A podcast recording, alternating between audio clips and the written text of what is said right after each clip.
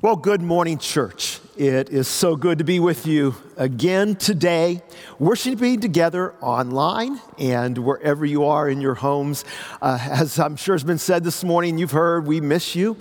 And uh, you, Pastor Eric just talked a little bit about that survey. You know, we're holding that open one more day, but we've already been combing through all of your suggestions, all of your thoughts, all of your input. Thank you so much. It is invaluable to us as we plan for the future and look forward to where God may be leading us. So, thank you and keep up the good work out there. Keep uh, serving the Lord. And today, we're going to keep continuing in our series, Family Ties, through Ephesians.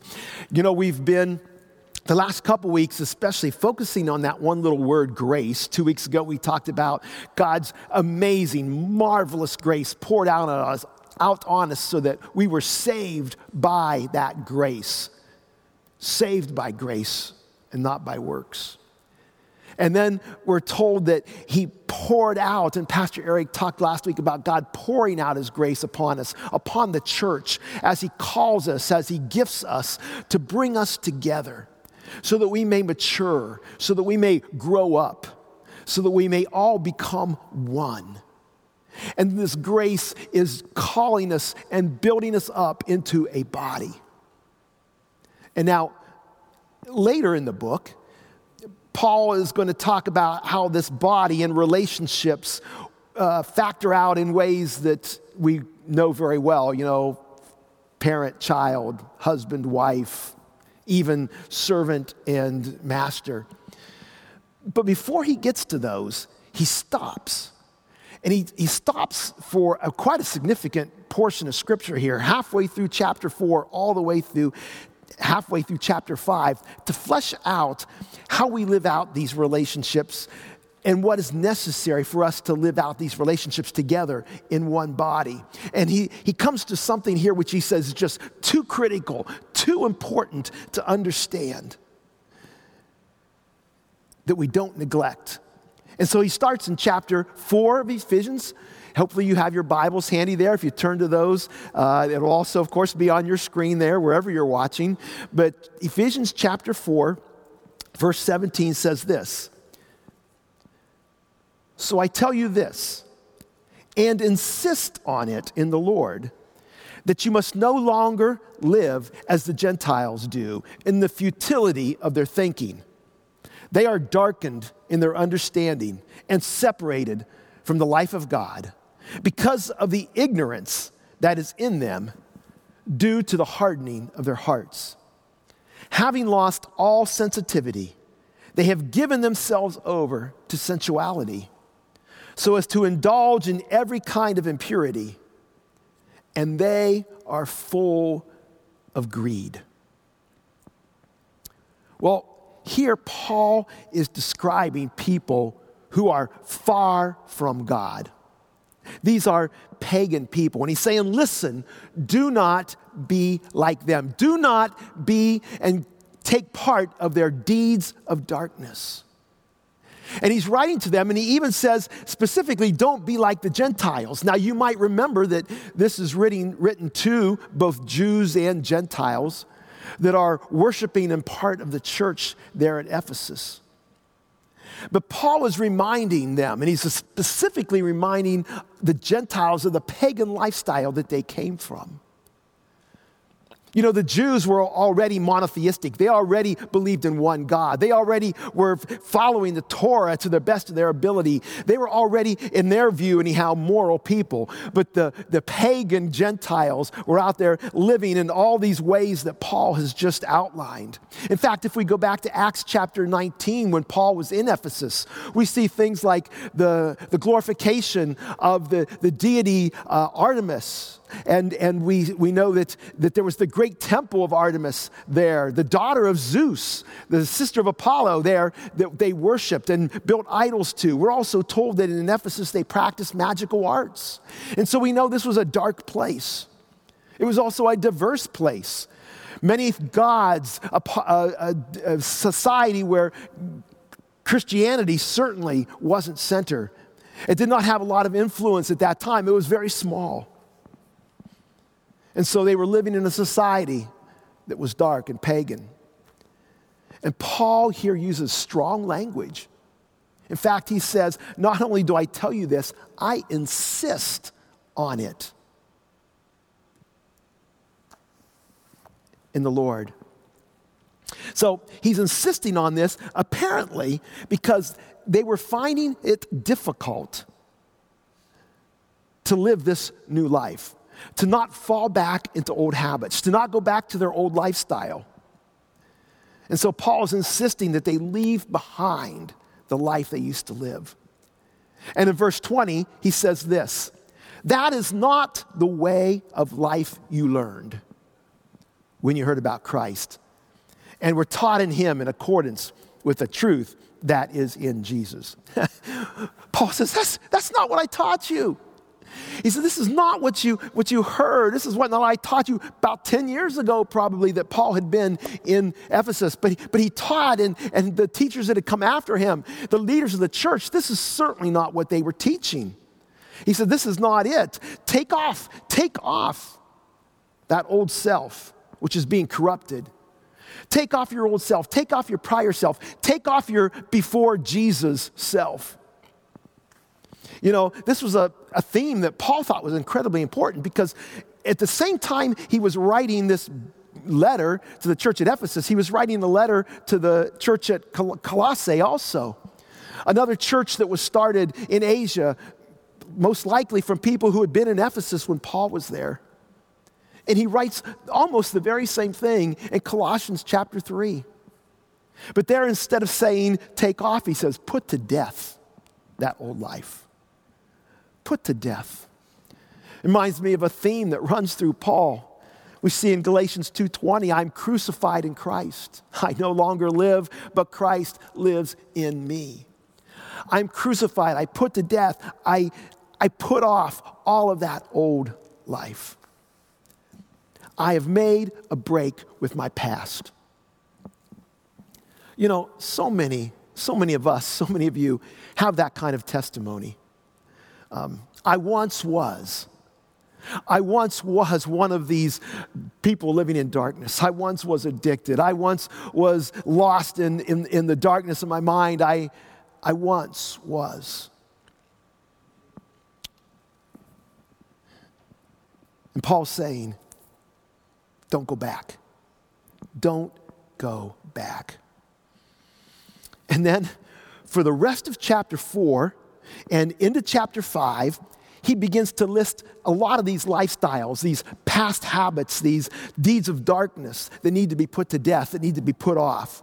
And we don't have time to list them all today. I don't have time to preach them all. We could be preaching for a week and not hit near everything to deal with these. But I have tried to put them in one list for you. And here's a summary of that. Now, if you're looking at home right now, you're saying, I can't read that. It's probably so small you can't. You need a magnifying glass. That's right, because there are so many things that Paul lists here over these next chapters. I encourage you take time and read through them, the things we're going to put off. Let me just read this to you to let you know what you should be putting off or what Paul is telling them to put off. He says, Quit lying. Don't let, don't be angry and sin. Don't let the sun go down on you while you're angry. Quit stealing. Don't use foul and abusive language. Get rid of all bitterness. Get rid of all rage. Get rid of all anger. Get rid of the harsh words. Don't slander anyone. Stop all types of evil behavior. Never give in to sexual immorality. Don't give in to impurity. Don't be greedy. Quit telling obscene stories. Stop foolish talk. No more coarse jokes. Quit worshiping the things of the world. Don't live like fools. And finally, don't be drunk with wine. And in the middle of that, in verse 30, he says this do not grieve the Holy Spirit. This list is very similar to what you would you read in Colossians chapter 3. Paul is saying to, to the people in Colossae and here in, in Ephesus, stop it. You can't continue to live this kind of life. That's not the way you were taught. You were taught to put these things off permanently. Submitting to Jesus changes everything. But so many times we try to, car- we try to car- car- put this into a, you know, its own compartment, compartmentalize it. I'm not saying that right, but you know what I mean. In his book, The Life You've Always Wanted, John Ortberg says this. Too often, people think about their spiritual lives as just one more aspect of their existence, alongside and largely separated from their financial lives and their vocational lives. Maybe I would add to that our home life, our Friday night life, our school life.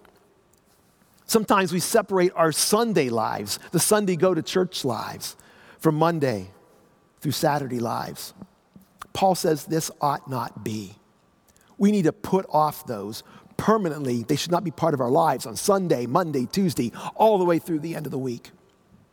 I remember years ago in my younger days, um, I was quite the passionate and somewhat aggressive softball player. And uh, I remember even coaching in uh, our church team. I was playing in industrial league. I was playing in the church league. I was coaching the church team, and and it was it was always a distressing to me. There was I remember one team in particular. There was one church. I won't mention the denomination. I won't mention who they are, but there was one church I never wanted to play.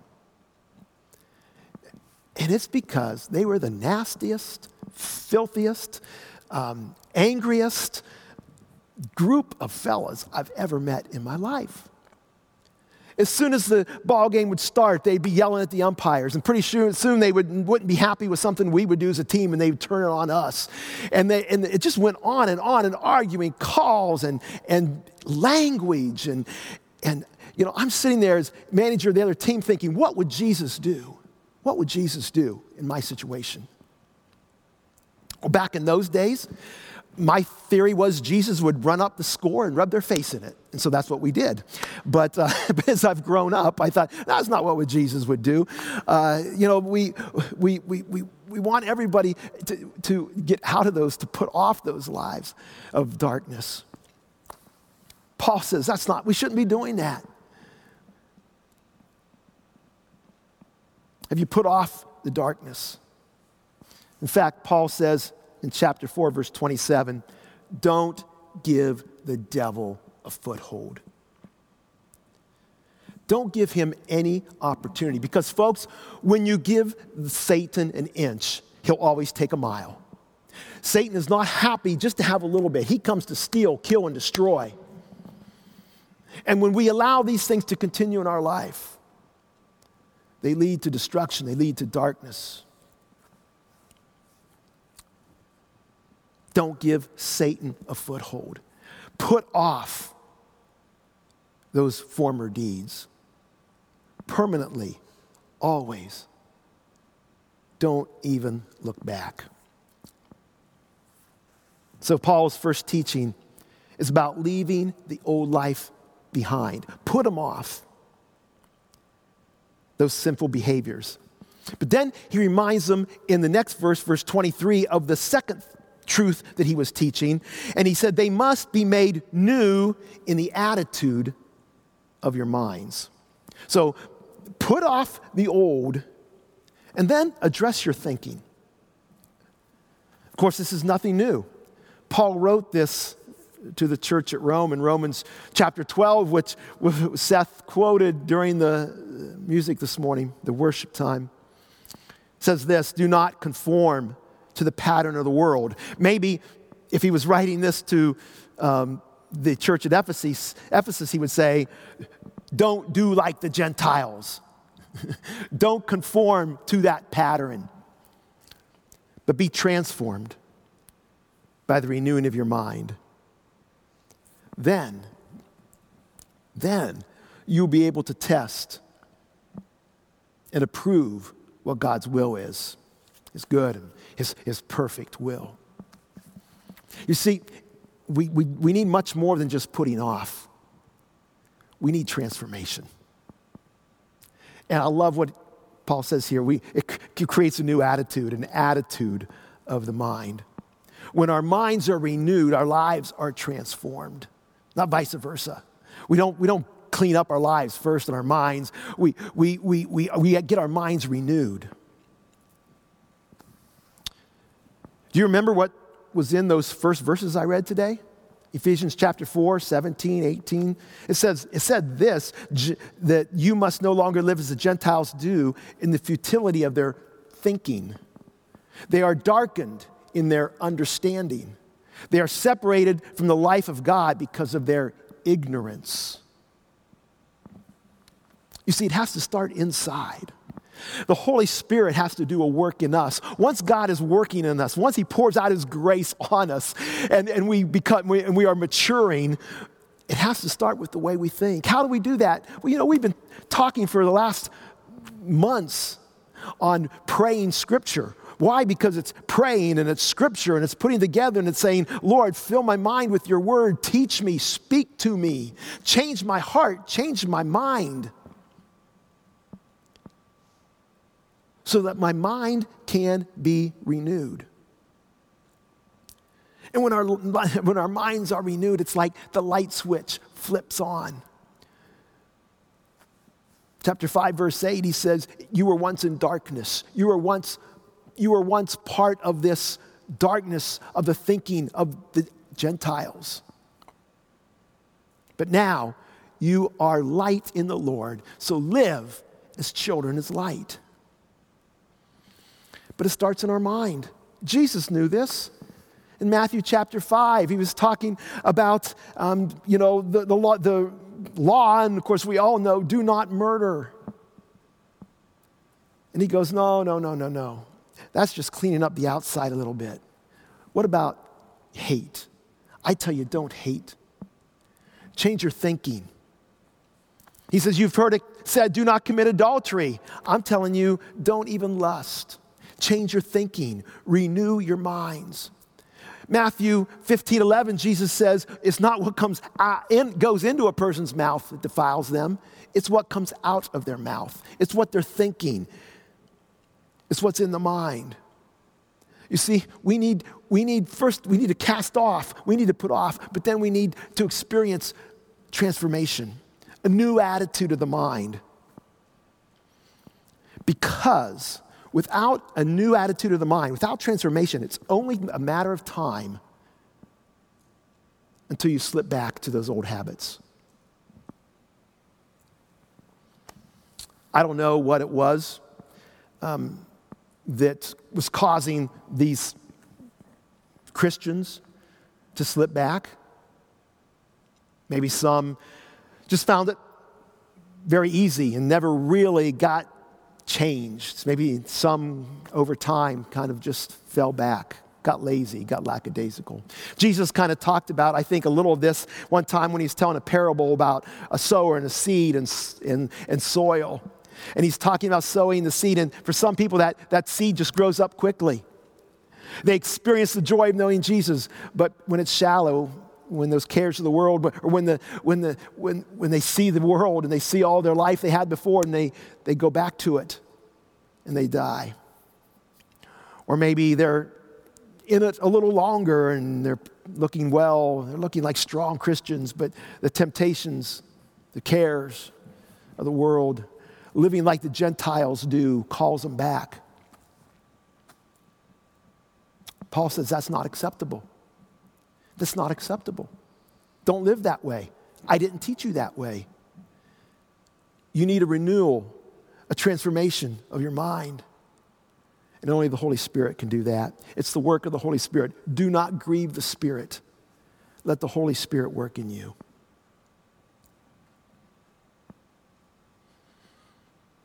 So Paul says one, put off that old lifestyle. Two, be made new in the attitude of your minds. And now in verse 24, we see teaching number three. He said, Put on the new self, created to be like God in true righteousness and holiness.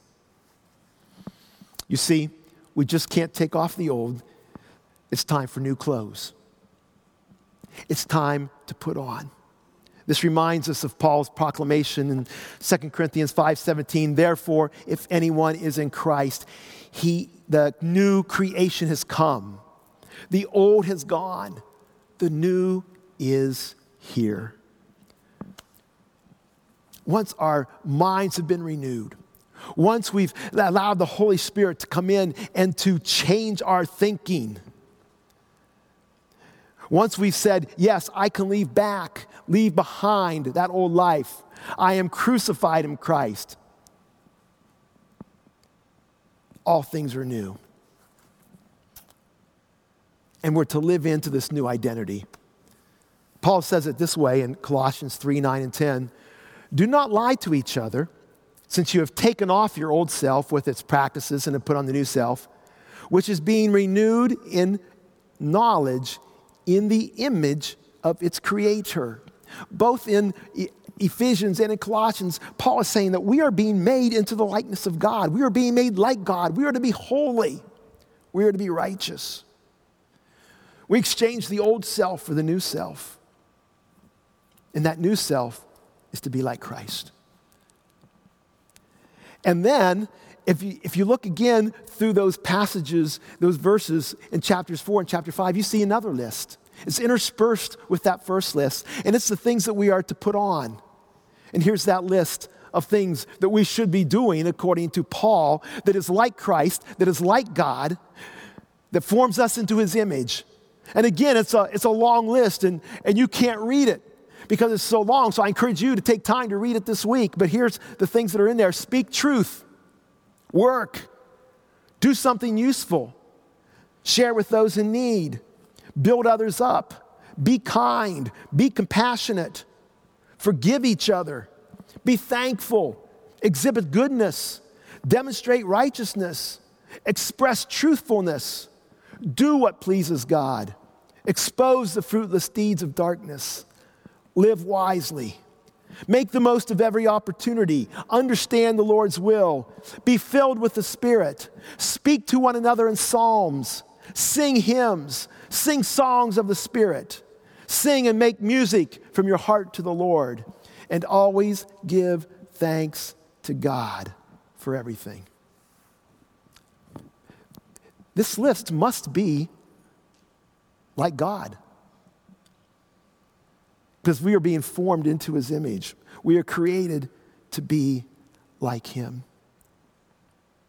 Maybe it's best summed up with these words from chapter 5, verse 1 and 2.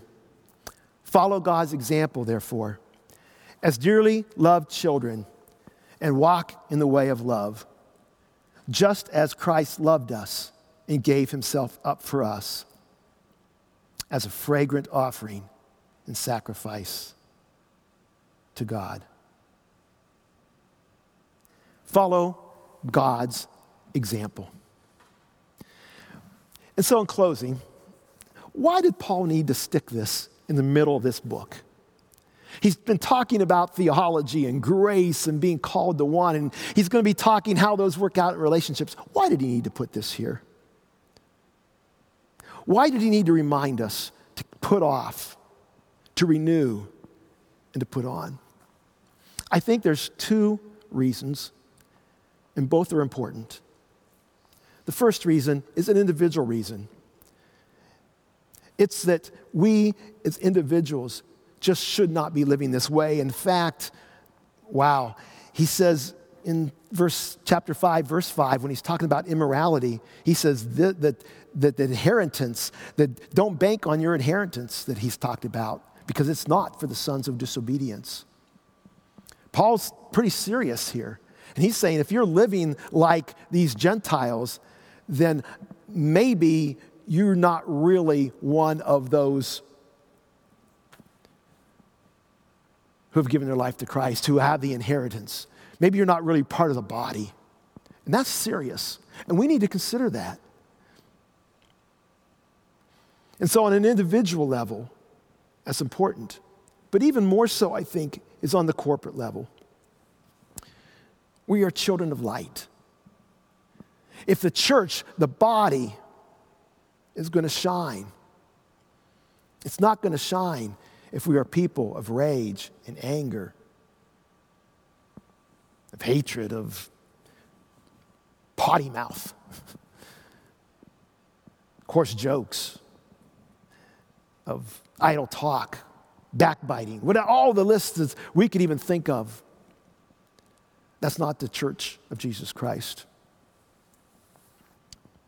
I think it hinges a lot on a hinge verse, verse 21, which ends this and introduces the next chapter.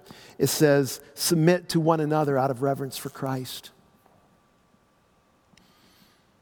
What happens when you get two people in a room and they're both filled with anger and rage and hatred and immoral and they're greedy and they steal? There's not a lot of unity. But what happens when you get two people in a room who speak truthfully, who share, who build up, who are kind, who are compassionate, who forgive, who are thankful, who exhibit goodness, who demonstrate righteousness? What happens when those two people get together? It's beautiful community. What happens when a sanctuary or a worship center gets together with people who are that way. It's a beautiful community. The church needs us. The world needs Christians to put on, to be like Christ, to renew our minds. If we're going to show the world the light and if we're going to live together in unity. You know, I've been reading a lot over these past few weeks, and much in the past week as churches have started to consider when we might reopening, of how this reopening is going to test the unity of the church. In fact, there was one organization that I respect a lot uh, just a couple days ago published this article Church don't let the coronavirus divide you. And in some of their writings, he says, you know, for example, someone might find it personally difficult or even maddening to have to wear a mask during church and stay six feet away from everyone at all times. You might think these precautions are needless overreaction. And he, I love this. He says, but here's the thing even if you're right, can you not sacrifice your ideal for a season out of love for others who believe that precautions are necessary? Even if you personally think it's silly or even cowardly for someone to stay home after church is open again on Sundays, can you not heed Paul's wisdom? Let us not pass judgment on one another any longer, but rather decide never to put a stumbling block or hindrance in the way of a brother. Or it's the other way around, of course, those that, that believe that uh, we shouldn't be doing things and how they react. You know, there's so much opportunity for division. Don't give Satan a foothold, because when Satan gets an inch, he takes a mile. We need people. We need a congregation. We need a church and churches where people exhibit these attributes that Paul talks about. In our Wednesday night group, someone mentioned that this is a handbook to maturity. We are maturing, we are growing up. I encourage you this week to think about is there anything I need to put off? Take a look at that list.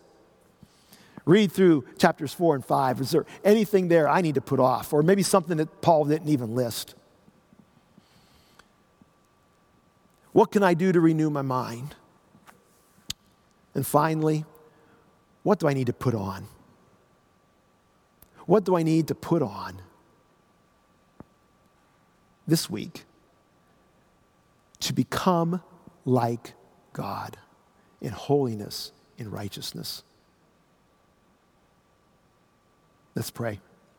Father, we thank you for your love for us. We thank you for your mercies that are new every morning. And Lord, we thank you for your wonderful grace that reaches down to even me and to all of us.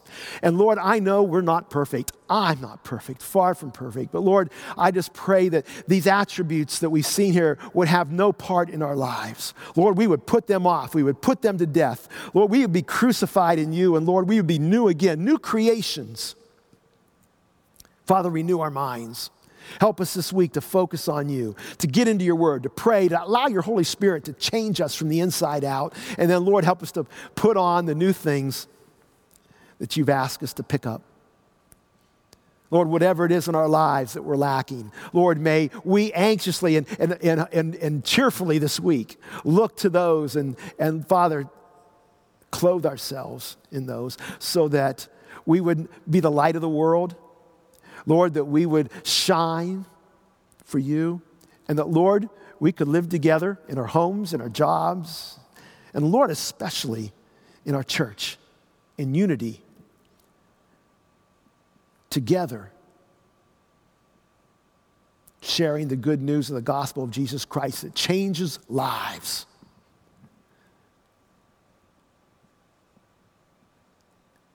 We thank you for what you're going to do in us, through us this week. And it's that strong, powerful, precious name of Jesus that we pray. Amen. Amen. Well, thank you for being with us today. Don't forget, uh, there will be some questions coming up here over the next 15 minutes. Invite you to hang around the screen and think about them, maybe even share and talk with some of your uh, family that might be with you if that's the case. And then in about 15 minutes, join Pastor Eric in the cafe and to reflect on some of the thoughts of this message this morning or even some other thoughts that you may have as you've been reading through this great book of Ephesians. Thank you so much. We will see you next week. God bless.